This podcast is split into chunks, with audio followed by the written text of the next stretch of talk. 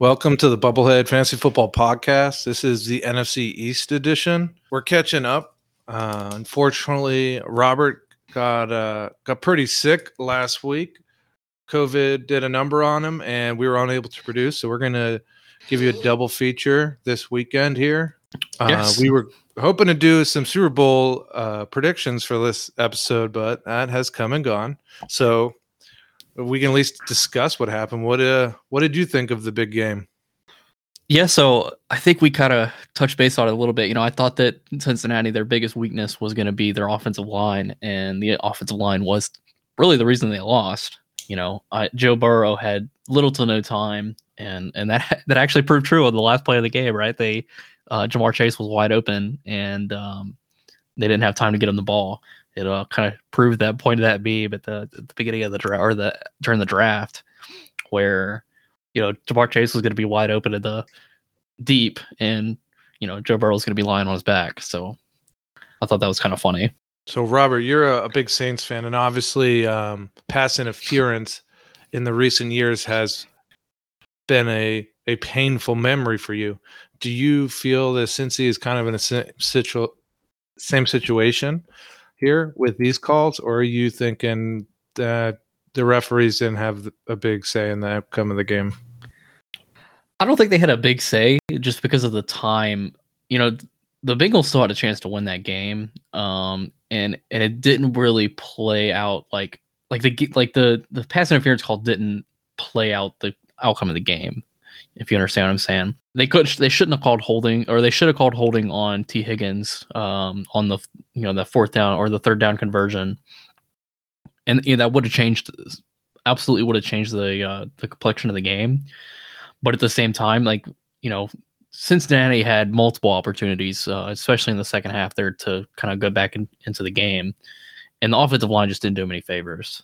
Yeah, I tend to agree. I, I did not like how it was inconsistent how they were calling the uh, defense uh, for for the defensive pass interference throughout the game. But I agree. Cincy had still had a shot to win and and they couldn't quite get it done. You could have argued too. You could argue that the Tee Higgins face mask should have been called uh, against Higgins, right, on the seventy-five yard touchdown. Yeah, of course. That was the one everyone So I mean, you know, wants to point to. Yeah. but to be fair, Aaron Donald was out on fourth and one in the last play of the game. So Yeah. My thing for this Bengals, so I have a few really big Bengals fans, and you know, most of them are saying, Hey, Joe Burrow's so young. Like, of course we wanted to win this, but we're gonna be back and we're gonna win multiple Super Bowls. And I do love Joe Burrow, but we talked about this before and just how fantastic the quarterback, the young quarterback talent is in the AFC. I just wonder how many Super Bowls can Cincy really get to. I wouldn't be surprised if this is kind of an Aaron Rodgers situation where you feel he's always underachieving, but it might be more because of these great quarterbacks in the AFC.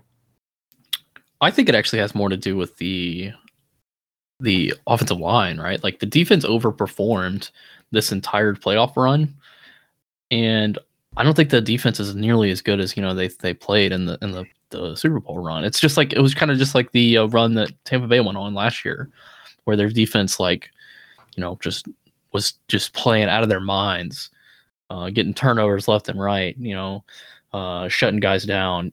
I, I think that's kind of what happened with this defense. You know, they got hot at the right time. I I agree. I definitely agree. Do you want to go ahead and jump back into the NFC though, East now though, and we can start with the Cowboys? Yeah, let's talk about some teams that probably won't be winning a Super Bowl anytime soon. Yeah, right. Uh, so I like to call them the NFC least, not because of the fantasy football players in them, because actually I think this division has a lot of very, very good fantasy football players. Starting off with Dallas, Dak Prescott. I love Prescott. I think they're a great fantasy quarterback. I think they're a very solid, good NFL, but for fantasy, uh, I'm very happy if they're my QB one. Um, the only thing really separating Dak and uh, the quarterbacks I have ahead of them are is age. That's the only thing. He's turning 29 this summer. He's going to be there for a long term. He uh, he just signed the big contract. Um, I, I don't know how much really to say. Like he's QB seven and startup ADP behind all the young QBs. Like I feel that's the exact right spot. Yeah, I don't think there's much to discuss with Prescott. You know, um, he came back from the injury this year. Uh, you'd like to see maybe those rushing stats go up a tad bit, but uh, you know, he's he played pretty well under the especially under the circumstances of coming back from that injury. You know, I think the big topic of conversation though with the Cowboys at least is uh, Ezekiel Elliott. Yeah, it seems um, it's another offseason where everyone in the dynasty community is doing their offseason just assault on Ezekiel Elliott. I, I don't really understand it that much. Like ever why do people act like he is an RB3 or a bad RB2? I don't know who's I don't know who's saying that. I mean, I my opinion just on Ezekiel Elliott is just he's not going to be nearly as effective as he ever as he was previously ever again. Um, I, and I think he is proving that he was completely overpaid. So he is drafted at RB twenty two in startup, so he's nearly an RB three. But I still think he has RB one seasons in him, RB one seasons. So I think he's going to be an RB one until he gets replaced, right? Like, and, and you're not going to be able to like you can't bench him. Uh, you know, so until his contract is cuttable, he's probably not going anywhere, and he's probably going to be an RB one. So, yeah, and uh, his cap situation, I agree, is a big part of it. Uh, it's very hard to get out of their cap until after the 2023 season, so two more seasons. Even then, it's still six million in dead cap. So, report was is that in week four, uh, Zeke tore his had a small tear in his PCL. It's uh, one of the ligaments that supports the knee. In the first four weeks of the season, Ezekiel Elliott was RB4 overall, only behind uh, Derrick Henry, Ekeler, and if y'all remember, Cordarrelle Patterson was just lighting the world on fire with touchdowns at the beginning. He still finished. He still finished really well. Like I don't know. I, a lot of people are like have you heard of all these people saying Pollard is better than Zeke? I don't. I think, I think that's Pollard ridiculous. outperformed Zeke in the second half of the season after the injury, but he wasn't better. I Zeke just too overpaid for the production that he brings at this point. Oh yeah, NFL wise, it was a terrible contract. Um, they paid him a long term deal that's hard to get out of right as he was starting to decline. And at this point, he's, you know, it's, he's declined quite a bit from peak Zeke. But with the volume and the offense, I see Zeke having two more years between RB six and RB 15. So for me, if I'm a championship window, Zeke's still very, very valuable to me. Yeah, if uh, my big thing with Tony Pollard is, you know, I think I'd rather have him for one million than Zeke for whatever they're paying him, right? Like I would not pay Zeke anywhere near the amount of money that they paid him. Just like with CMC, right? Like CMC is vastly overpaid for the production you're getting, especially after the injuries. The other part is Pollard. Pollard's going to be off of this team before Zeke is. Pollard's a unrestricted free agent after 2022. I don't yeah, think he's, he's going to get paid too. He's going to get paid. So yeah, I mean, he's going to get good money. I I wonder how much because I really don't see Pollard. I guess naturally we can talk about Pollard now. I don't see Pollard as a like full time running back. I don't see them having 250, 300 touches in a season. I think that you're hoping they have a lot of work in the passing game and that they're efficient, and that's how they give you fantasy production. It's hard to know, right? Because you don't know where he's going to go. Um, and that's that's kind of the hard thing with a lot of these like free agent, like where, where you're like hoping that somebody leaves in free agency. Like you don't know where he's gonna go, right? It could be a Kenyan Drake situation where he goes and backs up Josh Jacobs. Or maybe it's like, you know, a situation where you have a James Conner where maybe he goes and now he's the lead back in Arizona and he gets all these touchdowns. So, you know, there's two sides to this coin and you know, you have to kind of weigh those risks. Yeah. I mean, I don't get me wrong. I love Tony Pollard as a backup, or sorry, as a handcuff on my dynasty teams right now. Uh, for this one year, they'll at least give me that.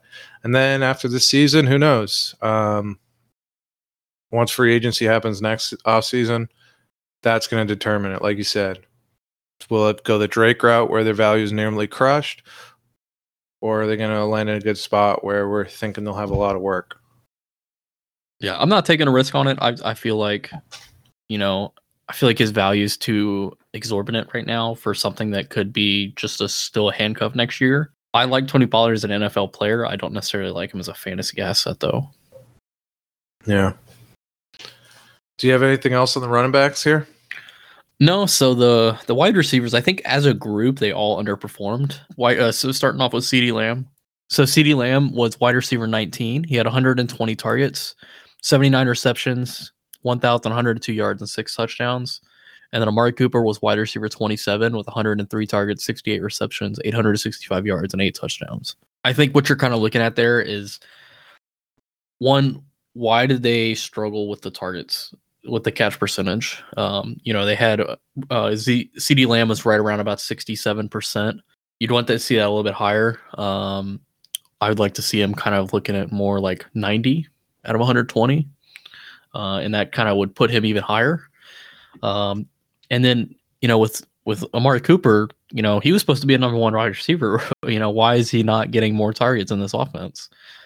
And he has a tendency to disappear in big games, you know, so why so what's going on there? You know, and why is this offense underperforming with the amount of weapons that they have? If you have a team that's trotting out Dak Prescott, Zeke Elliott, Tony Pollard, CeeDee Lamb, Amari Cooper, Michael Gallup, Cedric Wilson, and a top 10 offensive line easily, why are you not putting up huge, huge numbers? I definitely agree with the talent. But honestly, the line, the line's gotten older and the line it hasn't stayed healthy. I think the biggest problem with their offense is definitely the offensive line right? We, we all remember a few years ago, it was like every player on the line was a darn all pro. But uh, the center retired, the left tackle can't stay healthy, the right tackle's playing poorly. They're still a good line. I just I don't think they're maybe top ten. They're probably middle pack in my opinion, but part of it, too many months to feed, I think, right? We didn't even mention Gallup and Wilson. I think Gallup and Wilson are in terms of a three and a four, I'm hard pressed to find a, a better three and a four on a team. So they're both unrestricted free agents. So that's a big deal, right? Like I don't know if you can pay either of them. Yeah, it just depends on it depends on what contracts they keep. We I don't know. Jerry that Jones has all that, the money in the world. If he wants to give someone a dumb amount of money and signing bonus so that the cap number is real low, I wouldn't be surprised. But I expect them both to leave. I, I do agree. Yeah, I mean the the Dak Prescott and Ezekiel Elliott contracts by themselves make you know so much so much of a heartache to to kind of dance around the cap. And then Amari Cooper is also, you know, he has a pretty decent cap number as well. So yeah, I mean, like you said, I don't think they're going to keep any of them. And that other guy too, that's a free, uh, unrestricted free agent is Dalton Schultz. Uh, he was tight end three this year with 104 targets, 78 receptions, 808 yards, eight touchdowns.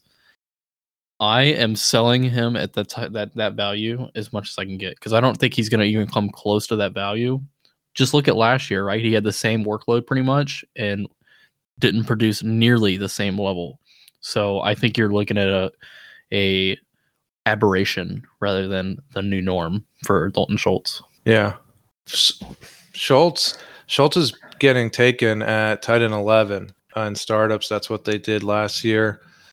Um, the thing was they were tied in five in points per game. I don't know. It depends on where they go. Honestly, I think what happens is I think that they're going to franchise tag Schultz because I don't think Jarwin is really that good.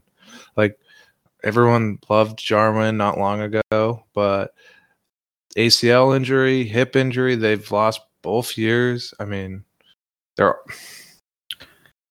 I think it would be a mistake for them to to to franchise tag Dalton Schultz. I think they need to spend the money elsewhere. Well, the um, thing is, is a franchise is so cheap for um, for tight ends. I think it's only like seven million dollars. It's really, it's not that much.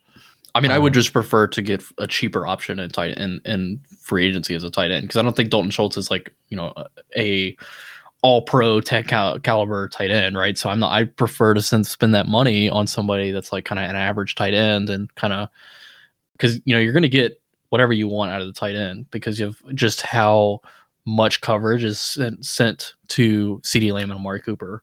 And if they sign it, if they re- can re-sign Gallup, you know, then that's even more, right? You, you have pretty much whatever you want out of the tight end. Uh, you're going to get easy coverages. You know, you're going to get the worst uh, linebacker You know, so I think I think it just makes more sense for them to go with an average tight end and and kind of reshore up that offensive line and work on the defense, stuff like that. So I, I'm wondering, CeeDee Lamb. It feels like you people either are valuing him as the next tier behind Justin Jefferson and uh, Ja'Marr, or they're valuing him like significantly lower. Like so, they're going as wide receiver three in Dynasty. I feel you're either on board with that, or you're thinking they're like wide receiver twelve, wide receiver fifteen. Yeah, I would say probably wide receiver 12, wide receiver 15. Um, especially because, you know, Amari Cooper is probably going to be there for at least a couple more years. Um, you know, Zeke's going to take up touches. Tony Pollard's going to take up touches. Kind of your best situ- best case situation is Amari Cooper leaves, um, and then he becomes the undisputed number one. But if they do that, then that's just gonna you just need to rebuild if you're cow- the Cowboys at that point because you know the offense really is pre- uh, predicated right now on having multiple star wide receivers and the you know the star running back. So if you cut Amari Cooper, you know you need you need to have like you, you need to sign a wide receiver at that point. So either way, they do need they need a you know they're going to have somebody over there to to kind of replace that volume. But I don't think you're going to see that much more volume than 120 targets. Um, you know, maybe that goes up, uh, you know, about 140, which would be great. But I don't think you're going to see much with the type of wide receiver that CeeDee Lamb is. I think he's more of a kind of a deep threat than a than a possession receiver. See, I'm I'm as about as big of a fan of CeeDee, as CeeDee Lamb as there can be. I'm two. I've ranked them number three in my dynasty rankings. Um, between the talent, I think they're the most talented wide receiver in that 2020 class. That was this, the Jeudy class, the Reagor class, the Aiyuk class. Oh, the Justin Jefferson class, by the way. Uh, that's a fantastic class. Honestly, it hasn't proven to be as good as we all thought it would be, with many of those being misses or at least slow production. I, I love CeeDee Lamb. Um, the age is the big thing. He's hasn't even turned 23 yet, and um, I, I do think Cooper sticks around next year. But after that, uh, it's only four million dead cap, so I expect him to be moved on.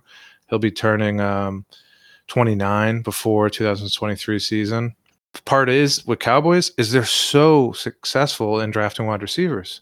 I think they probably take a third or fourth rounder this year that we're going to be like, wow, they did it again. And, you know, it'll be like a Michael Gallup type player that is uh, producing, and I could see them replacing Cooper.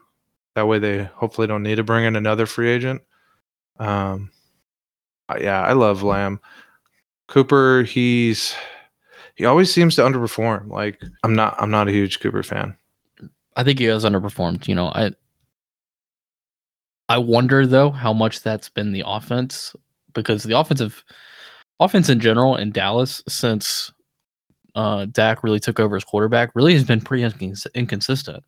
You know, and that's partially due to, you know, they had Jason Garrett before and you know, I'm not I haven't been a big fan of McCarthy at all. I think McCarthy's done pretty a pretty terrible job. Um, and the NFC East has not been really all that great, so it's not like it's hard to win games there. But you know, I, yeah, I don't think I don't think they've performed to the standard that they should with the amount of talent that they have. Yeah, I mean that goes for the Cowboys in general. They've just underperformed. It seems every year nearly. But I don't have anything else about the Cowboys. You know, I, I feel like we kind of hit everything that we need to talk about. You know, Dalton Schultz. Uh, you know, who if if you think he's gonna stay, then he's probably worth you know a pretty good price. You can probably buy him and get a pretty good price for him.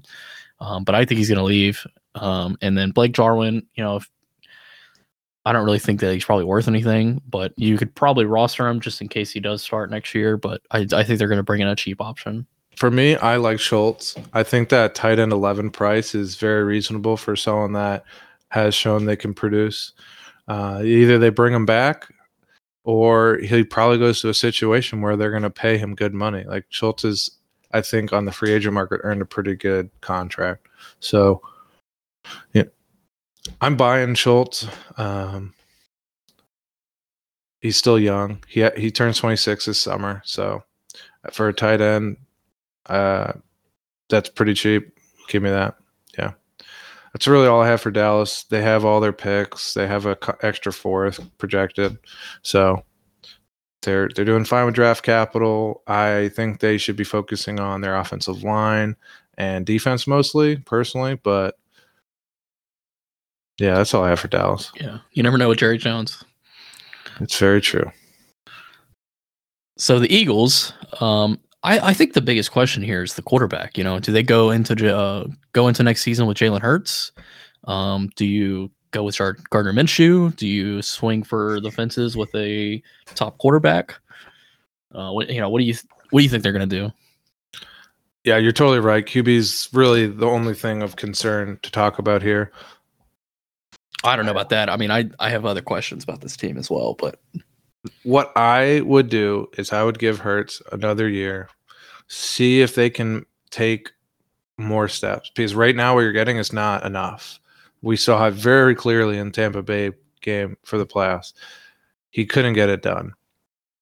Um, as a fantasy QB, he was in a, he was amazing this year. He crushed it. The question is, can they be a starter in the NFL? It's that simple. What do you think? Is Hurts going to be able to be a, in in three years? What will Hurts be doing? Is the question. Your dream is that he becomes Josh Allen. I think the more realistic option is that he is just a solid running quarterback. I am not on the train for Jalen Hurts. I, you know, I think this the touchdown to interception ratio is kind of the key point there. Um, but the thing is, right, he's improved, right? He improved from Alabama to to Oklahoma. He's improved from Oklahoma to the NFL. So you want to see those the continued improvements. So I would give him time as well, but at the same time, you know, I feel like they definitely definitely need more weapons, especially in the wide receiver room. Um, and I think that's the key, right? Like DeVonta Smith, I love DeVonta Smith, but at the same time, like your number two receiver is either Quez Watkins or Jalen Reagor, and neither of them are really all that great. Jalen Reagor is probably the biggest miss in the draft in years, um, just because you know everybody wanted, everybody thought that they should have drafted Justin Jefferson pre-draft, and then they just come out of left field with Jalen Reagor. So, you know, I, I think with Jalen Hurts, I want to see what he looks like with an, with a with another receiver um, next to him. I agree. I definitely want to see another year of Jalen Hurts because you're totally right. They've improved. Completion percentage went up significantly. Interception percentage went down. Yards per attempt had a boost.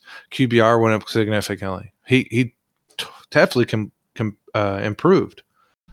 My concern in Dynasty is I'm although I think they should do it, I don't know what they'll do. So to invest as high of a pick as I need to get Jalen Hurts, I'm not doing it. I'm scared that he's going to be traded to a bad situation because, right? It's you know he he's gonna if he gets traded right to bring in like Deshaun Watson or something like that, he's basically gonna be like Jared Goff, right? Although he has he was traded and he was a starting quarterback that showed some success. It's like, well, we didn't draft you, so right? How how long are we going to trust his starting position?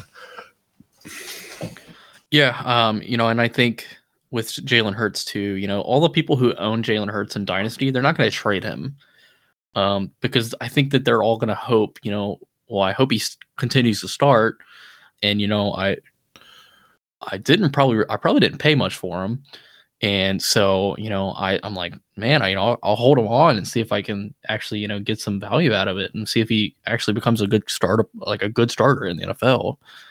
Um, it, I think it all depends on what the coach there thinks, and and you know, and, and I don't know what's going on there. Um, and but I think it's an interesting situation. For Gardner Minshew, though, I think he, you know, he was decent in his first in his two starts. Um, you know, I think I think with um, Philly, you know, they, they have issues along the offensive line and they have issues along the, with the weapons and wide receiver. And I think if they can improve those two issues, I think, you know, with Gardner Minshew, you saw like you saw a, the ability that he has.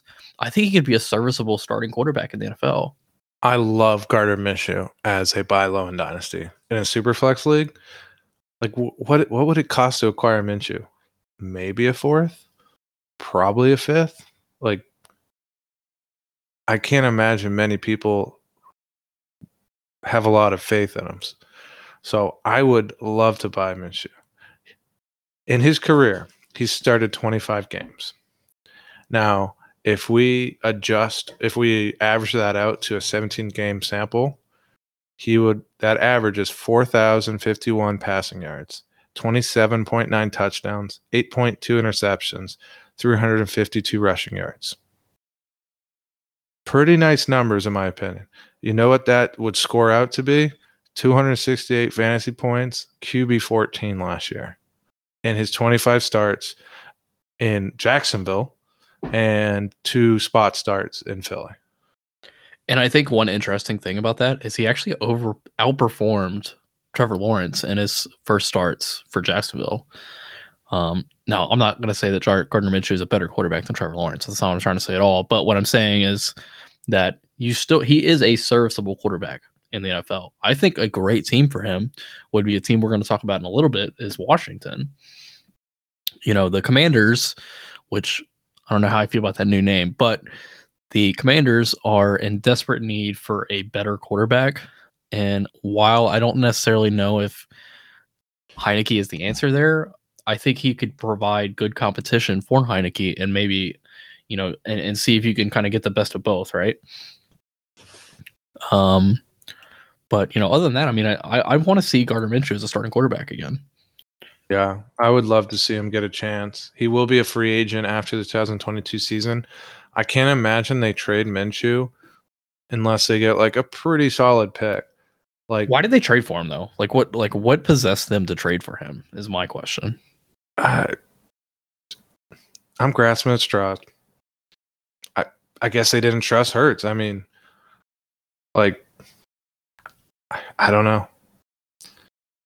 It was cheap. I think they only paid. It was cheap. It was cheap, but at the same time, it's like, you know, if you, if for one, I think the Jaguars probably could have got more out of them than, than they did. But at the same time, like for the for the Eagles, it's like, I don't know if I want to show that to my you know young quarterback. Like, hey, we don't believe in you. We're gonna just go get this guy that was a serviceable starter. Right. Um, I don't yeah. think that was necessarily a good idea, but moving on to the running backs because I think we kind of beaten a dead horse there on the quarterbacks. Um, so Miles Sanders, he's running back 44, 754 yards, zero touchdowns, 34 targets, 26 receptions, 158 yards, and zero touchdowns receiving. One thing I want to say about uh, Miles Sanders, with Jalen Hurts under center, he was absolutely atrocious. But he actually had a really good game when Gardner Minshew played against the Jets. Um, Still didn't get a touchdown, which is, you know, I don't know how he's gone this long without a touchdown as a running back. But at the same time, I think that was encouraging. You know, if they do move on from Jalen Hurts, I think Miles Sanders is still a good a good option at running back. I don't know if he's going to be, you know, a wide receiver or running back one or anything. He probably won't. Probably is a low end wide running back two, but I think that's valuable. So I wonder, right? Was that just the Jets, uh, you know, being a bad team? While he had a good game that game we're talking about. Um, Sanders, man, talk about Sanders is another great example of when a player is being valued so high off of a small sample size, sell them, right? Remember after his first season, he was RB14 as a rookie, and he was going like RB5 in startups. Like people were, you know, it was like Cam Akers was uh, this time last year before the injury. Same thing, just sell them. It's limited sample size, so sell them. Even if they turn out to be a superstar, you're really not losing much value, in my opinion. But yeah, I don't think you're getting much. I don't think you're going to get much out of them because I don't think they're going to get rid of Jalen Hurts. Uh, I don't think they're going to find a suitor um, unless they get Deshaun Watson. And and two, uh, Nick Sirianni there, he he seems like he wanted to run a committee. So if he's going to run a committee, you know, you don't necessarily want Jalen or Miles Sanders at that point, right? Like because Kenneth Gainwell is going to steal the touches. He stole touchdowns from him all season, and then if they keep Jordan Howard, then Jordan Howard's going to take touches and touchdowns. So you know, then you're not getting any of it on your for your roster. Um, you know, I, I don't necessarily. I'm not a big Miles Sanders believer, but at the same time you know, it, it would be interesting to see what would happen in this situation if Jalen Hurts does leave. It's interesting. I don't see Hurts as a a detriment to Sanders' game at all. I don't know if they're correlated. I haven't looked into enough, but just comparing uh, yards per carry in his career was four five seven, five two nine, and five five in the three seasons he's played, which is completely inverse from his fantasy production. He was 14, 24, and 44 in his three seasons. So, right, his yards per carry got considerably better, where his production overall in fantasy got worse. Now, injuries have played a big factor, though, with Sanders. Four games missed in 2020, five this past year. And as you mentioned, the touchdowns also played a big factor this year. He didn't have any. Yeah, and I, I feel like with Sanders, I think you're if he stays healthy, I think you could get and I think that that t- that touchdown number is such an aberration. I feel like that's gotta he's gotta go back to the mean there, right? I, I don't see any situation where you go multiple years as a running back like that, especially with a running back with like a five yards per carry, right? Like he, he was a good running back. You know, he's a, he's a great he's a good NFL running back. Oh, you know, I don't see any situation where he's to have zero or even like two touchdowns. I feel like it's to go higher than that. I feel like he's probably to get like you know six or seven. Yeah, I totally agree. I I that's that's a big part. Is like let's focus on the talent here. Miles Sanders is a very talented running back. He's not like among the elite of the elite in the NFL, but he is a very solid or a very talented running back. Now, he had six total touchdowns in his first and second season, right? So I was thinking, I'm like, uh, with all his touches, he had zero touchdowns. That's crazy. So I, I played some math, right? So if you take his rushes and his targets and you get a number of touchdowns per uh, Russian target for his 19 and 20 season, and then you extrapolate that out to this past season based off of his rushes and targets, because this is actually his lowest volume season. Um, he would have gotten four touchdowns this season. That's 24 more points. That extra 24 points would have taken from RB 34, excuse me, RB 44 to 34, 10 whole spot. Plus, right, he missed five games and he was still could right theoretically should have been RB 34. Now, I don't see RB1 in his future, but I think, you know, top 15, not 15, sorry, f- like 15 to, to 25 for the next couple years. I think that's totally, re- you know, possible. Important thing though to remember is, hey, he's a free agent after this next season. So where he goes will be a huge, huge factor. Yeah, I, I, I, like Miles Sanders better as a NFL player than a fantasy asset. Same thing with Tony Pollard. Um, I think he's probably a little bit more talented than Tony Pollard, but at the same time, you know, you're kind of better NFL player, worse fantasy player, especially because of the situation. Like he's not gonna, they're gonna split touches in in Philly, right? So, yeah, unless but, he has an enormous 2022, I don't think he's going to be in a situation where he's the primary or lead ball carrier on a team I think as of right now, he just falls into the category of there's probably 25 to 35 of these running backs that are like, hey, they're just very solid, they're good. And because that's all they are, they're going to be in a committee. And that, like you mentioned, he was in committee last year, and that's a big part. Gainwell stole all his touches. A little five foot eight, 200 pound Gainwell was the goal line back instead of Sanders. I think that was partially just I don't know. I don't know why they did that because he Gainwell wasn't really all that effective on the goal line. No, but, he wasn't. I mean, he's a small dude. He's he's yeah. a pass catcher. So, but let's move on to the running to the wide receivers. Excuse me. So, uh, DeVonta Smith is obviously like you know the big name there. Um, Quez Watkins and Jalen Reagor. So DeVonta Smith was wide receiver 29 for 104 targets, 64 receptions. Um, he had five touchdowns this year. You know, I I think he had a pretty good year and but you know his value is kind of capped because of Jalen Hurts' ineffectiveness. You know, I'd like to see, I'd like to see what it looks like if he if he gets a superstar quarterback. Um, you know, I think this is a pretty decent situation. You know, if they, if I was the Eagles, you know, I, I would, I would definitely stick it out with with Hurts. But at the same time, if I could get a reasonable deal for somebody like, you know, Deshaun Watson or something like that, you know, I, I might sw- might swing it. You know, because if I if I have no issues with with the the legal situation there, you know, Deshaun Watson could be a fantastic fit, and he would probably line up perfectly with this offense in terms of, you know, the the age of the offense. So I think this is one of the most interesting teams in fantasy because, you know, if you get a superstar quarterback, DeVonta Smith might become a wide receiver one. Whereas if they stick it with Jalen Hurts, he's probably a low wide receiver two, maybe a high wide receiver three. Uh, yeah, I love Smith. I'm one of those poor souls that ranked Smith over Chase last year.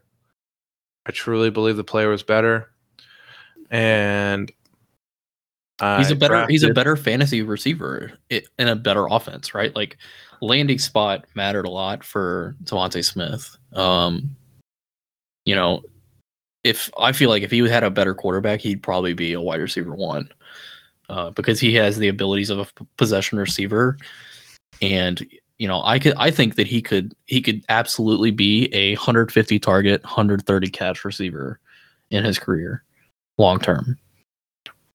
I, I, believe he will. I, I don't think it's like an if. I I think he will. I think he will eventually find a better quarterback. He's 23 years old. He doesn't turn 24 till nearly the end of the season next year.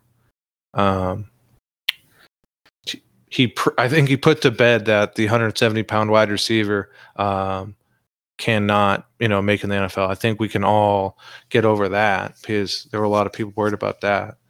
I think he's Marvin Harrison. You know, I, I think if he can get a better quarterback, he's going to produce like Marvin Harrison. I mean, yeah, Marvin Harrison is fantasy football Hall of Fame. Like he was an absolute rock star for years and years with man. And yeah, if he can get Deshaun Watson, I'm DeVonta Smith. Ted, you know, if that trade happens this afternoon, tomorrow he's ranked as a wide receiver one for me in Dynasty. Like probably right up there with you know the top six because I I believe in the talent that much. I don't I don't know what happens in Philly, but I am hoping that Jalen Hurts can, can, can progress. And, you know, hey, that 104 targets, can it turn into 125 next year? Right? Can, you know, the year after that, hopefully it go up, you know, 135, right? I don't think we're going to get wide receiver one numbers right away, but You're probably I think not getting, come. Yeah, you're probably not getting wide receiver one numbers with Jalen Hurts anytime soon, uh, unless Jalen Hurts makes you know just a historic jump. I don't see any situation where he's gonna, you know, be the type of quarterback to give you you know a wide receiver one. Um, one yeah. other thing to mention too with DeVonta Smith is there's no other real weapon there other than Dallas Goedert. You know, uh, Quez Watkins was pretty much just an average you know wide receiver uh, alongside him, and then Jalen Reagor. You know, like I was saying before, I think he's probably the biggest disappointment in recent memory. Yeah. Um, and since probably N'Keal Harry, honestly. Yeah, yeah, and because he hasn't he hasn't produced anything. You know, he's been he hasn't been a deep threat. He hasn't been a like a, a weapon in the short game. So you know, at this point, he's probably I would say he's not going to get a second contract. Period. Um, unless somebody's taking like a flyer on him. Well, he's a solid special teamer, so I think he can have a career as a punt returner slash gunner. But no, his uh, his moment of fame was when he walked on the stage on Thursday night of the NFL draft. That was, uh, I think, the highlight probably. Watkins, uh, yeah, I he's all right. Honestly, I think it's a very low likelihood he becomes a regular fantasy asset. He was better than Reagor in this past season, but I don't think the talent's great. I think it's likely that they're going to be the third or fourth wide receiver on an NFL team most of their career. So, sure, I'll take a late, late flyer with them in a startup draft or, you know, pay something real low and it, you know, it's a chance, but I'm not expecting much there at all. Yeah. And I mean, they have, um, you know, none of the wide receivers or running backs are free agents you know, they have a couple restricted free agents in Boston Scott and Greg Ward. Um, and none, of, but neither of those two guys are really like worth anything. Like they're not going to make or break the team by any means. And they have a ton of draft picks, right? So they can go however they want, right? They could draft a, a running or a quarterback, excuse me, not a quarterback, sorry, a wide receiver um, in the first round, and also improve the offensive line. And you know they could they could be a solid team next year offensively. I think if they invested in the offensive line some more, because uh, it it kind of got old after the Super Bowl. Like you know, the Super Bowl they kind of were at their peak, and and now they've kind of they've had a lot of guys leave in free agency, and they've had a lot of guys get old and retire, right? So I think they need to kind of continue to develop that, and then you know, so let's see we'll see what happens with this team. They they made out like bandits on that uh, Indianapolis Colts trade, though.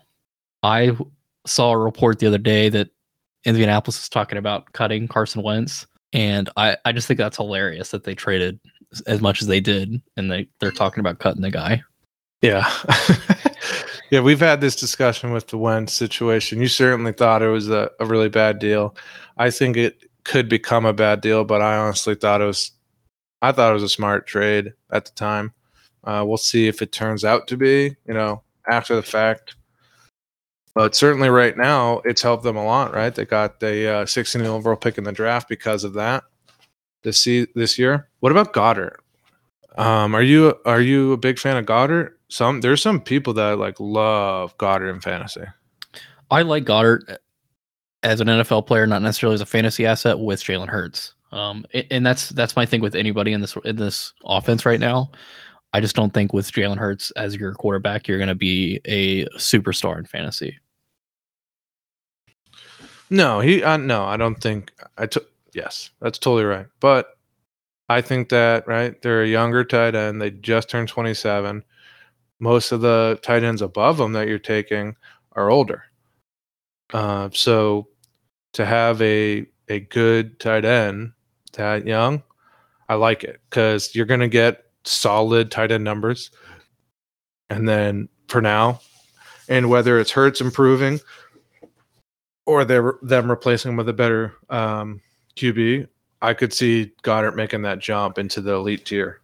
Yeah, I mean he was tight end eleven, so he wasn't bad by any means. Um, and you know if you if, if Jalen Hurts makes a jump, then he's going to be better. So like I don't I think tight end eleven is probably the floor, right? Like there's not gonna you're not gonna get much worse. Exactly. Um, so you know why would you not want him, right? Like you know if I could get him for a good price, I'm absolutely taking him because you know I think probably the best case scenario is like let's say you know let's say he gets Sean Watson again, right? Like because gets Sean Watson, he's probably tight end five for me. Yeah, right. Maybe even higher. yeah, like right, like I'm taking everything I can get, right? But at the same time, if he comes in with Jalen Hurts again, I don't know if I'm like overpaying by any means. I think I'm gonna pay like I'm probably not gonna I'm probably just gonna pay a average price for, you know, a decent tight end. So, who would you rather have? Would you rather have Goedert or Pat Pat Freiermuth? Oh Lord, uh, they're both terrible quarterback situations. Um, probably Goedert. Why? Just because they've proven more at the NFL level. Yeah, and and and honestly, like with that, it's literally just a toss up depending on who they get at quarterback for me, uh, and who gets who's the quarterback in in um, Pittsburgh. Okay. What about Fant? Uh, I'm gonna go with Goedert. Okay. How about Knox? To uh, Goedert. And last one. What about TJ Hockenson? Oh man, I've loved TJ Hockenson for so long.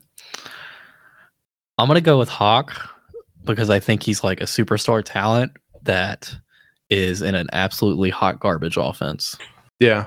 So I, I agree with every preference you made, and actually the community does too. Those are exactly how they're being uh, valued in um, in a startup right now in Sleeper, in that order. I, I think I think the tier break for me is honestly Hockenson and then the next, the rest of them we just talked about, I think they're all in the tier where they're very close, and I prefer Goedert the most, but I could make I could hear an argument for all of them being at the top of the tier and not think it's silly. Yeah, yeah, I, I don't think you can go anything do anything wrong there with uh, really any of those guys. If, you, if those are your top tight ends, but, I guess what I'm saying is if I have Goedert and you're willing to give me any of those other tight ends, plus I'm doing it, even if yeah. it's like a late second, or hell, I'll do it for third because I think they're pretty equivalent. Yeah. So, do you have anything else about the uh, Eagles? No, just overall, right? They're one of the potentially biggest changers during free agency slash the draft. Not only do they have the draft picks, but they have been attached for a long time to Sean Watson rumors. So stand by. They could have enormous value changes. Yeah, I'm buying Devont- DeVonta Smith in any league I can. Um, Yeah, I by the way, absolutely love the talent. love it. But let's move on to the Commanders. What do you think about the name, by the way? It's new, so it still sounds weird to me. I know a lot of people have strong opinions on it. I don't. It's a name. I don't care. I really did prefer the Washington football team. Oh, see, I Well, hated the Washington whatever. football team. I, I honestly, I don't care. Uh, I'm happy that no one feels offended. I'm sad that we live in a country where it has to be such a fight about if someone's offended or not. Like, can we just move on and play football? Is that's where I'm at? yeah, yeah, I don't really care that much, but uh, the Commanders, it's better than the football team at least. So, uh, let's move on to so the quarterback situation. Do you think that Taylor Heinicke, uh, Tyler Heinicke, is going to be the number one quarterback in Washington next year? I think there's a chance. So I've sold all of my Heinicke shares on uh, teams I wasn't competing on towards the end of the season, right before the trade deadline, just because I th- was scared that they'll have zero value come uh, post NFL draft this season. There's definitely a chance, right? So if they take um, if they take any first round QB, his value's nerfed. But even if they do, if they take um, Willis, I I would want to start Heinicke because I don't think Willis is ready. Now, obviously, you want Willis to become you know something great, but I don't like him being thrown to the wolves in the NFL on a very average to bad football team as it is. But you know, I think this would be a really good spot for Jimmy Garoppolo if he leaves San Fran. I'm trying to think, are there any other veterans that would be good bridges here? A bridge to what? You don't have anybody to bridge with. Well, that's what I would do is, is I would draft Willis and I would I would bring in Garoppolo and say, hey, I'm going to give you a two year contract with the first year being paid very well, you know, in the second year, uh, low lim, you know, low guaranteed money. Do you want to come and make a a really fat paycheck to play this season? Because my plan is to draft a rookie, have them sit behind you learn, and then replace you. If he's willing to do that, I'd love that situation. Bring Garoppolo, draft Willis, and hope by year two Willis is ready to take over. Yeah, I don't think this team's as good as people think it is. Um, you know, I was off the. I think you, you and I had a conversation about it at the beginning of the year, and I was saying like, I don't think this team's nearly as good as people say it is. No, Um, no, they caught lightning in a bottle last playoffs. And I was like, you know, well, so the best talent on this team is Terry McLaurin, or on the, the offense is Terry McLaurin, and then Antonio Gibson. Those kind of the top two, right? Yeah, Um, but then they have just nothing else on the on, on the offensive side of the ball. The Eh. offensive line's not great. I like Samuel. Samuel was hurt most of the year.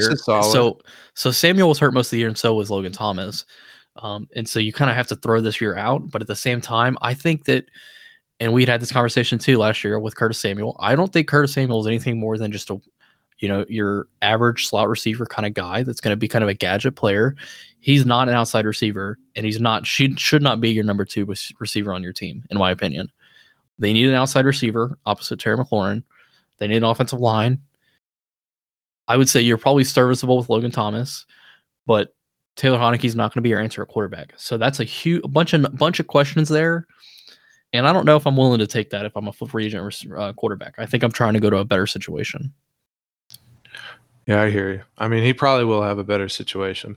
The only the, so I love McLaurin. Um, it seems like those late later round draft picks that show out as a rookie, people either are you know all aboard the sell train or all aboard the buy train.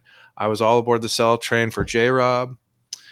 I was all aboard the buy train for McLaurin, and then you know he backed it up the next year, and I was even more. And then this year, he really I thought truly showed out even a higher.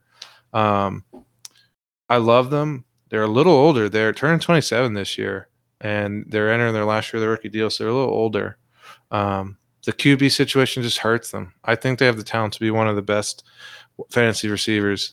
Uh, the most stable asset for me in fantasy is Antonio Gibson, just because I don't think the bad quarterback play can affect their production as much. I want to see what happens with Antonio Gibson if JD McKissic leaves.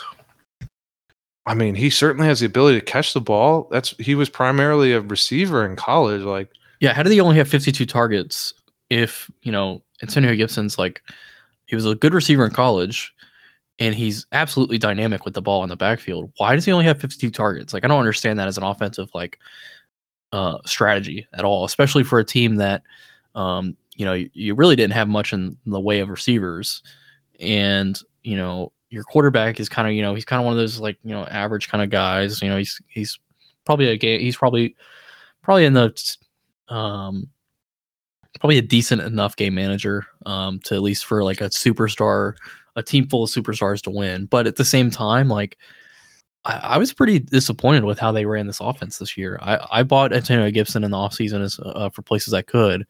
Um, at least I'm, I'm buying him this offseason, but I, I think he's going to be a better than a running back 12 next year. And I, I think if I'm if I'm Washington, I'm trying to get him as many touches as I can. Yeah, I think now's the time to buy Gibson because a lot of people, when uh, Rivera went there, they're like, "Oh, CMC 2.0." You know, Gibson was valued crazy high laugh off season. I think you know it's kind of the post hype sleeper spot now, um, because like RB thirteen, RB twelve, their two seasons. This year they played with I think it was a um, a stress fracture in their friend shin the whole season. Like I can't remember exactly what it was, but they had an injury they dealt with the whole year. They they're still 23 years old. Uh, they had 36 catches as a rookie, 42 this year. So right, they're trending in the right direction. And and hey, uh, that could that number could go up by 50 percent. Like they could really have a huge jump there. But I totally agree. Why is he not a huge p- part of the the passing offense? Like when you have Taylor Heinicke, if I'm the OC, I'm like, I want Antonio Gibson to have five catches a game at least. He's I want 100 dynamic, he's powerful, and it's an easy completion for my average quarterback. Yeah, I'm I'm, I'm looking at 100 targets a year if I'm if I'm a Yeah, offensive coordinator there. yeah. Um, but and and that's top that's top five RB that- for him if he if he can get in the hundred target range.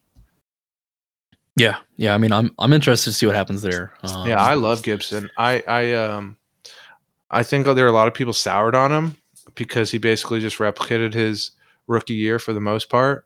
Um, he wasn't quite as injury did play a part though. You know, he was injured for a lot of the season. exactly. That's my point. It's like he played through an injury all year.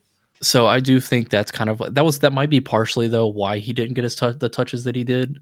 You know, maybe the, the the you know the medical staff told the told the coaches like, hey, you know, don't don't give him don't work him to the ground. You know, he doesn't have. You know, we need to keep him keep him healthy. Um, I hear that, but he did have 250 rushes. So you know, it's Yeah. like the rushes are typically going to be a lot harder on an in, you know a player playing through injury than uh than the receptions. You know, so it's like yeah, if anything, I would have been like, let's make him more of a uh, pass catcher. yeah, I, would. I I think that if they're gonna do a committee, like, why is J.D. McKissic your backup? Right? Like, why don't you have like Jordan Howard as your backup or like right? you know, some other bruiser like I like Jordan Howard comes to mind just because we just talked about him, but um, you know, like James Conner, for example, like you know, why why didn't you go pick up James Conner to be your bruiser, right? Yeah. But You know what this makes me think of, right? So we talked about this with Pittsburgh and with Baltimore. I was talking about how great the organizations are. Well, the last two teams, Washington and Philly, we've been saying, like, why did they do this? Why did they do that? Well, it's because they're really bad organizations. They're they're they're kind of like a laughing stock. Philly not on the level of Washington, but they've still got a lot of problems too. But they're Oh, just we- like, I don't know, you can't trust them to do smart things, I guess. So that's almost Mm-hmm. like hey, that's a 5% penalty on the value of every uh, player you have on that team. I'm I'm looking forward then to talking about the real joke of an organization coming up here soon. So Um, before we do that, though, um, any interest in Jaret Patterson? He was a superstar at the MAC level in college. He's just, you know, mini me, basically. I don't know where he fits, like right, like you already have two of the same backs like ahead of him, so like yeah, he's just a handcuff for me. I will Yeah. say, hey, he had one game with more than 29% snap percentage, and it was against Philly in the week 17. But he scored 20.8 points on 17 touches. So I think, I don't know. I, he's an interesting handcuff. Um, yeah, but at the I same took him in time, the like fourth and fifth round a bunch of places last year, and I'm happy with that. Like, yeah, but I just that's I, my level of happiness. Yeah, I mean, I just don't know. Like, like he's basically the same receiver or same running back as Antonio Gibson, kind of a receiver out of the backfield that offers you a little bit in terms of between the tackles.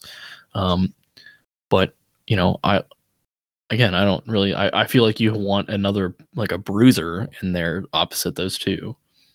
So why why you would resign J.D. McKissic? I have absolutely no idea, but they might. So I don't think they do. I think McKissic could be a really good low buy for a contender. They turned 29 this summer. Um, so in 2020, they were RB 17 with 80 catches. They they weren't a touchdown pass. They weren't a rusher. It was just all receptions. I think they go to. I, I think they leave. Like I, but who knows? Washington is kind of stupid. But I'm hoping McKissic leaves and goes to somewhere where they need a serious pass catcher. Um, hmm, maybe go to New England and replace James White. That'd be interesting. Uh, I think there are a, few places that could be very interesting. So actually, I think McKissic is for contender. I'd be trading very low for them as well. Yeah, so we kind of glanced over Terry McLaurin as well. So I just wanted to kind of touch base on him. So he was a wide receiver 25 this year, 130 targets, uh, 77 receptions, 1,053 yards, five touchdowns. He was the only really receiver rosterable in in this team. Um, you know, Curtis Samuel missed most of the year, so you know, obviously you probably have him on the IR or something. But he had a pretty disappointing season in terms of the injuries. But um, the only other receiver that was really decent was uh, Adam Humphries, and I don't think there's really any value, especially because he's a free agent. I don't think there's any value there. Yeah, I have no interest in Humphries.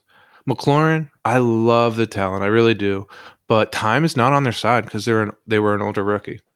I feel until they have a just like at least average to you know semi above average QB, I feel like wide receiver 15 on the year is kind of the the ceiling which yeah. is too bad because if they were had a really good wide receiver, I think we could be looking at you know wide receiver five on you know any given year. They're they're a superstar. Like you watch them play, and they're just a fantastic route runner. They have great hands. They're they're a really good wide receiver, but. Uh, yeah, the QB is just not going to let them reach their ceiling at the moment. Yeah, and then the tight ends, you know, Logan Thomas is probably your best option there, but he's still not really like He's probably in the top ten, but he's probably borderline. So Logan Thomas, he's going much later. That's a, I think is a partial value for. Uh, so they're older, right? They turned 31 this summer, but they just got the contract. Um, they're gonna be there for at least two years. Uh, I I see him as what I see Logan Thomas as is a good backup for a contending team tight end. I think that, he's kind of like in that same group as like Eric Ebron was for a while. I see. I got him higher. I think he's going to be, you know, tight end like 15, tight end 13, tight end 17, you know, in the next two seasons, somewhere around there. So, right, if I have a George Kittle, right, I'm competing, go acquire Logan Thomas on the low, right? So for a few games that Kittle likely misses, you can throw a, a serviceable tight end in your lineup. Yeah, I mean, he has, games where you know he's gonna because he had three touchdowns in those six games that he played. So you know he's kind of a touchdown dependent tight end. Um, but you know he's he's a decent tight end in the NFL, especially. So well, yeah. I mean, so here's the thing: he was a converted quarterback. He played. Uh, he was like an option style quarterback with Virginia Tech, I believe, uh, quite a while ago. Right? He's about to be 31. Um, so he's transitioned tight end, and he hasn't had much success until 2020. And he had that great season. He was tight end three overall. Um, and he just did it on huge target share, right? We talked about how there's not a lot of wide receivers on this team. We're particularly interested. Um, so, eh, yeah, depth piece for me for my dynasty roster. Um, one tight end, I I actually kind of like John Bates. Do you um do are they on your radar at all? I don't see. I don't. I don't think he's going to be anything crazy. Um, you know, he's he's kind of a, a taxi squad guy. I feel like. Yeah. Yeah. Exactly. Um, but you know, I don't. He's nothing more than that to me. You know, he's an interesting prospect, but exactly. Yeah, I just want to give a name, uh, throw the name out, uh, give some love. I I mentioned Patterson earlier. The same thing. You know, I I I love to play, so I play. I maximize the taxi squad uh, spots you have in my sleeper leagues, which is 30 sleeper. Please increase it. Um, just because I love the idea of, you know, hey, draft and develop, draft and develop. That's my way I fa- I do dynasty. Um, so yeah, John Bates, I love him as of right. He was a rookie. He he looked pretty good. He got a lot of lot of action this year because Logan Thomas had injuries. He for these later round picks uh, that are young. All I'm looking for is, um, you know, proof that they can do something. Like, right? He, it's just a chance. It makes me think, hey, he could become something. Whereas, right, if I compare him to Dyami Brown, who some people were really big on last year, I have no interest. They didn't show anything to me in college that made me think, yeah, that's going to be a good NFL wide receiver. And then as a rookie, didn't see anything either. So that's kind of the difference between the players for me. It's like, hey, if you show something, I'm interested. If not, I'm going to cut bait and get for any price I can get.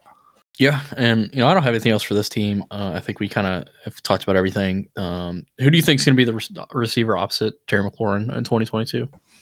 Uh, so rookie, or do you think it's going to be Curtis Samuel? So Samuel will be there. Dyami Brown will be there.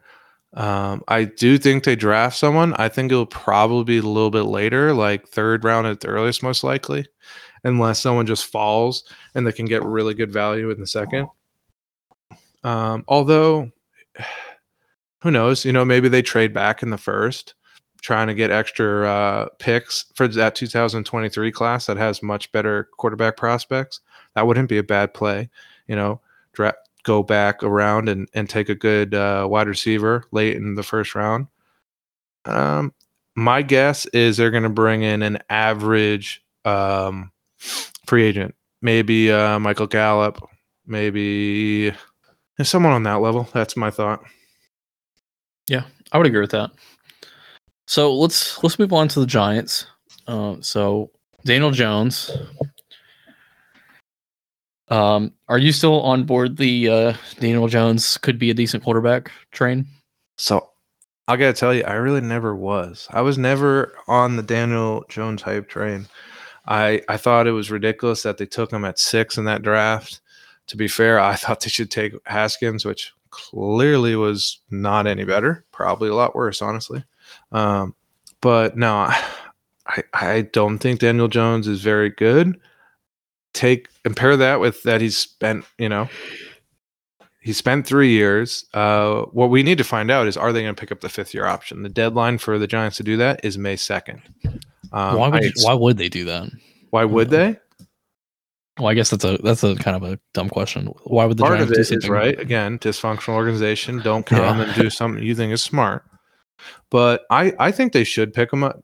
Um, like it's really easy for fans to sit on the sidelines be like, no, like be terrible, like like go 0 17, like not only be so bad, but like get blown out by 15 points per game or 25 points per game. Like it's easy to say that, right? Because in Dynasty, at least, that's what I want. If my team sucks, I want to have the first pick guaranteed, locked up no matter what.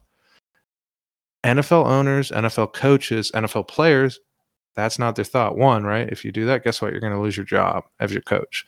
Uh, so they're going to try and win. Like, even if it's like, hey, let's keep this crappy quarterback around for $24 million in 2023. I, I think they pick it up. Not, and that's not because I think that they're a good QB. I just, I expect them to pick it up. So it sounds like you don't believe the high, the hiring of of Daboll is going to fix the problems with Jones. No, I don't think any of this. I don't. I don't want anybody in this team except for maybe Barkley, and that's just because I feel like Barkley is still a really good running back.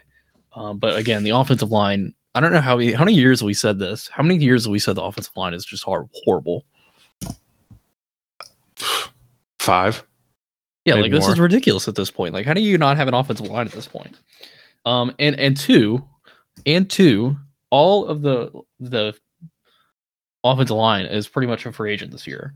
So like, well, one, that's not even necessarily probably a big deal because you know they're all terrible. But at the same time, like, what is going on? Like, what what is this offense looking like next year? I don't because they don't have like yeah they have a bunch of picks. You don't have enough picks to where you can draft an entire offensive line.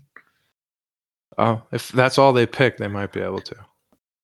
yeah, I mean, you if could, I was the, like I said, at, at five, a tackle at eight. Uh, I've said for the guard, last like two years, I was like, it's two, and a guard yeah. and a center at their other. They have two threes, so right. I've, I think I've said every year for the past like two years that if I was the the Giants, I would literally just take seven, eight, nine offensive linemen and just hope and pray that they are decent. the issue is their defense is so bad too. yeah, but I mean, you know, at least if I have an offensive line, at least I can get something to build off of. Yeah, I tend to agree. Like, I I don't love Daniel Jones, and maybe if he went somewhere else, he could have become something right with better development and support and all that. But like, how do you evaluate players, whatever spot they are, if so, you know, especially on the offense, whether they're receiver, a running back, quarterback, a lineman, whatever. How do, how can you evaluate them if the other the rest of that like unit stinks?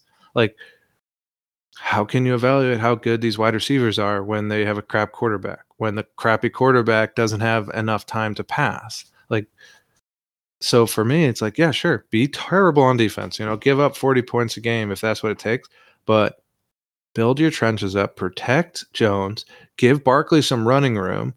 The man is supremely talented, but he's looked average the last few years because of injuries. Guess what? Having offensive line, I that's better. I can't imagine that's going to hurt uh, Barkley's, you know, chances of being injured, or sorry, uh, make it more likely that he's injured. So, I tend to agree.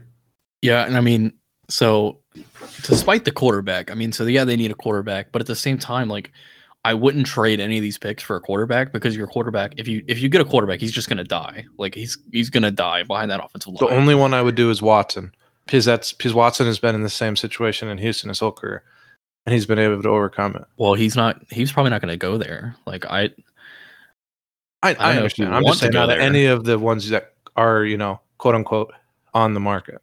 Every other yeah. one, I'd be like, oh crap, they just, you know, here comes the ACL injury for that player, something like that. Yeah. And it's honestly like, because I mean, we always make fun of the, you know, the the Bengals offensive line last year. It is, this is five years of having probably the worst offensive line in the NFL, or like at least bottom three offensive lines, like five years in a row. Like that's atrocious. the the Giants are the worst team in football. Um, I I didn't write it down, but I was listening to Mike Lombardi's podcast. He he's a longtime NFL executive. He's he's not in the league anymore, but um, he, I think it was the last twelve years.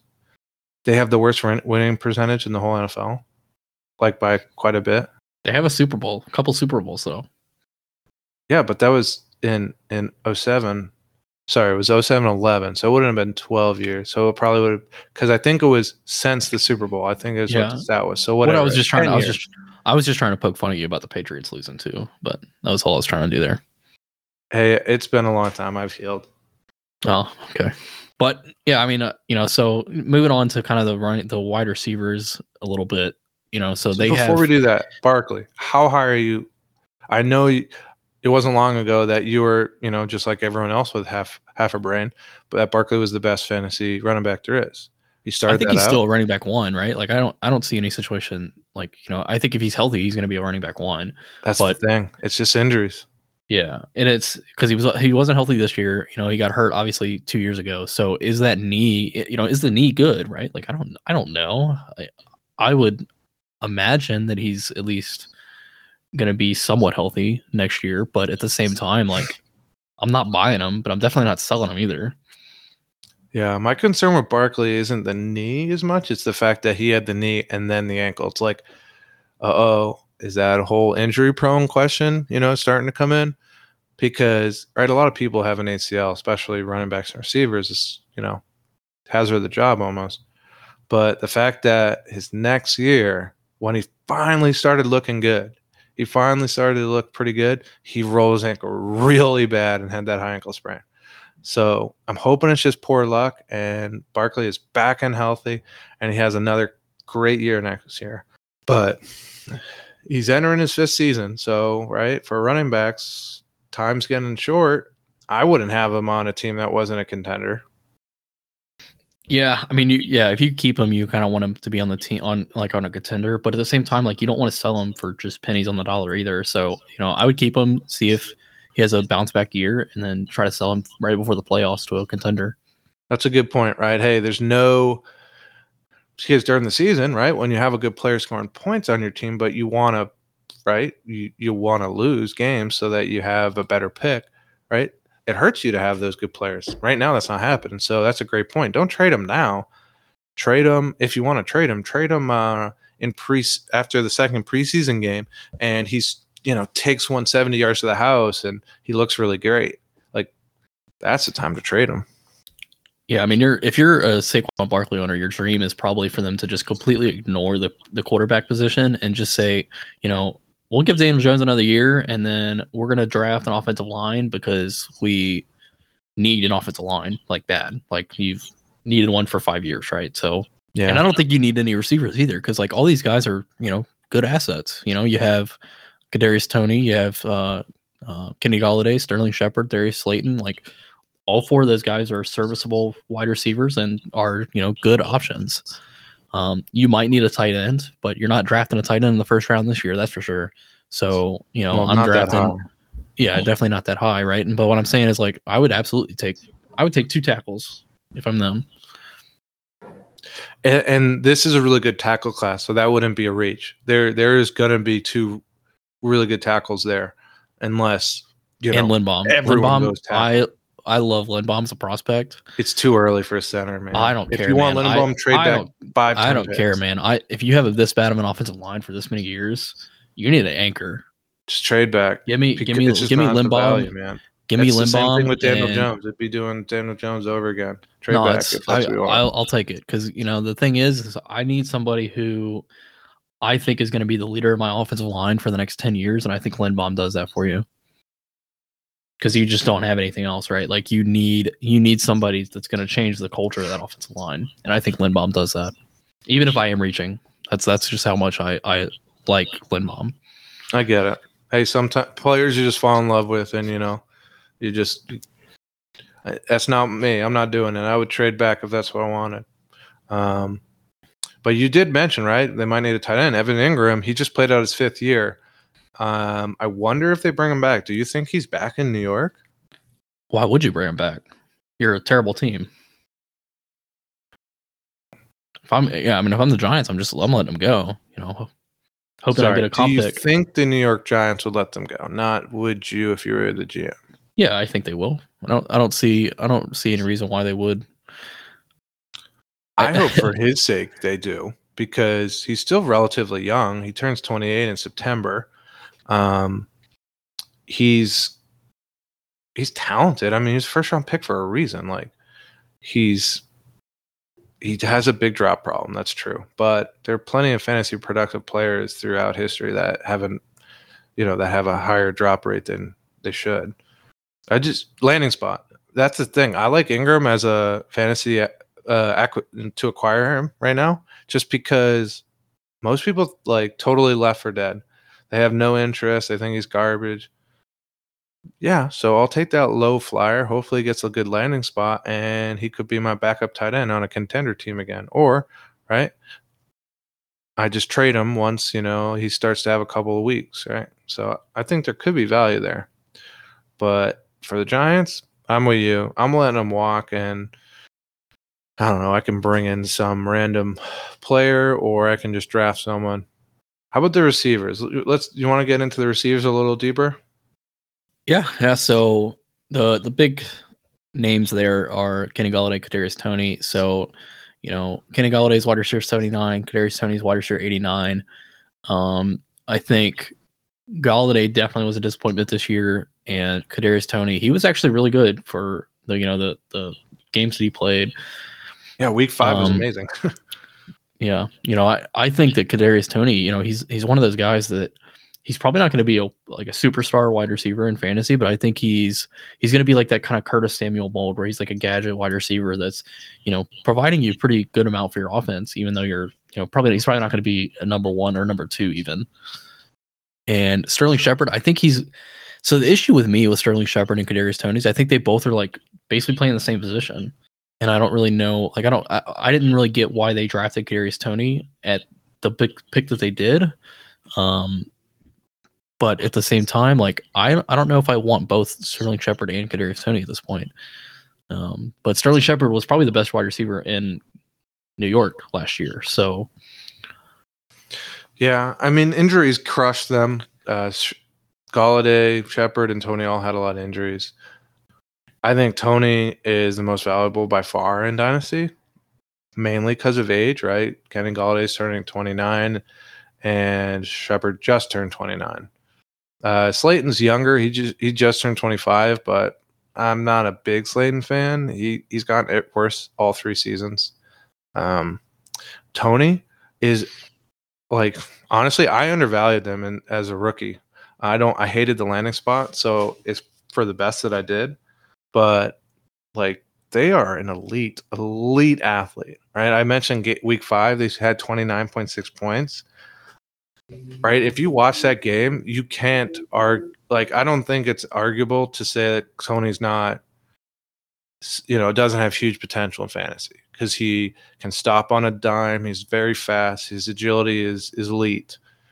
My issue with Toney is where he is. Like Daboll should help this offense theoretically, but who the heck's going to throw him the ball? Like unless they're very He's to block for the person throwing the ball. Yeah, I'm if they can use him well. Now I don't think he is Deebo Samuel because Deebo is much more like almost a running back. Like he has much more of a running back build than Toney. Toney's is more slight. But I think that they need to be doing that. They need to be getting jet sweeps. They need to be doing lots of screens. They need to be creative. And with creativity, Toney could be very valuable. You know what helps you with those those screens though? Blocking and a run game. A really good center. uh, I swear, are you uh, are you Linderbaum's agent or something? I might be. I'll, I'll be his agent. Were. I'll be his agent. Absolutely. you wish. I do too. Something yeah, I could sell. I could sell him. Good, I could uh, sell him pretty good. I'll tell you that. But yeah, because yeah, I mean, he's a definitely a huge upgrade from whatever they have now. And I'm telling you, if you're going to be a big screen team, you need you need really good guards and you need a really good center. And uh, you know they don't have either of those at this point. So, um, like I said, I would absolutely, if I was the um, uh, New York Giants, I would go first pick a tackle, first pick center, second pick tackle, third pick guard, third pick guard, fourth pick tackle, fifth pick guard, fifth pick guard, sixth pick probably guard, and then maybe the seventh will be a tackle again. Yeah. So yeah, Robert was just reading off the uh, rounds of picks they have. So they have yeah. two ones, one two, two threes, two fives, and yeah. every single per, every single pick is going to be an offensive lineman. If I'm if I'm uh Man, Giants, I bet you could go on to BetMGM or some other uh, betting site that unfortunately does not yet sponsor our podcast and get some amazing odds for that uh, that prediction. They're absolutely not going to do that, but you know, no, no chance at all. But that's I would your do recommendation. That, I would do that. If you have a terrible offensive line, for, I, I just keep on saying this. If you have a terrible offensive line for five years, you should just draft every single player should be an offensive lineman. Yeah, they certainly need to address their O line bad. I'd be bringing in free agents. I'd be using multiple draft picks, at least one of those first on a on a lineman. They need to do that. Um, so I actually was a huge fan of Kenny Golladay, and he's just broken my heart because he can't stay healthy and he's on a terrible team. So for me, who if eh, maybe if they're like my wide receiver six or seven on a contending team, I think they have value. But anything more than that, I'm totally out. He's older and he's had injury problems and he's on a bad team. So I would sell him for I'd sell him for fourth round pick in 2022. Which is which is sad because it wasn't long ago he was valued as a top 20 dynasty receiver. I, I don't know if I do that. I would I, I would do pretty much the same thing with I do with Barkley. I would try to keep him and see if he rebounds. Yeah, I I'm out. I'm out on Golladay. I just don't see it. I don't see it. Barkley is also at a way higher level of talent. Like I think Golladay is a good player, but honestly, him being with Stafford, I think was a big part of it because I think they were a really good combo. Can't well, Golladay, the... right? He's a big jump ball receiver, and and we all know for sure. And if anyone didn't know, we after the Super Bowl run, we know that uh Stafford will chuck it up. He doesn't. He doesn't care. So, yeah, I mean, my thing is like, you know, what are you getting with that fourth round pick this year? You know, it's not like this class isn't really all that great. So I'd rather either I'd rather get a 2023 pick or I'd rather keep them and see if I can get a better 2023 pick. Yeah. I mean, I yes, I certainly would want something more, but worst case scenario, right? If I'm just a bad team and I can't get anything better, I would do the fourth. You know, what am I getting? I'm just getting youth. I'm getting a dart throw of a youth and and hopefully they turn into something. Because if I'm a bad team, I just I want to be bad. I don't want to be bad on paper. I want to be bad. I want to lose every game. And I don't believe doing that in by you know sitting good players or anything. But if I trade them away, uh, yeah, that's fine in my book. Yeah. So I don't have anything else about the Giants. You know, I could probably talk about the offensive line for years, but yeah, no, I I, I think we did a good job uh, going over the NFC East here. Do you want to um I, do you want to wrap us up? yeah, so you know, um, we appreciate everybody for listening. Um, thank you so much for uh, all the comments we've been getting. Um, and you know, uh, please give us a follow on Twitter at Bubblehead FFB. Um, and you can find both of our uh, accounts on there as well. Um, if you do look on there, and we are hoping that everybody gives us a listen for the next episode this week. Uh, so we're gonna be doing the NFC North. So looking forward to everybody listening to that as well. And um, we appreciate everybody for your time. All right, thank you. Yeah, thanks, guys.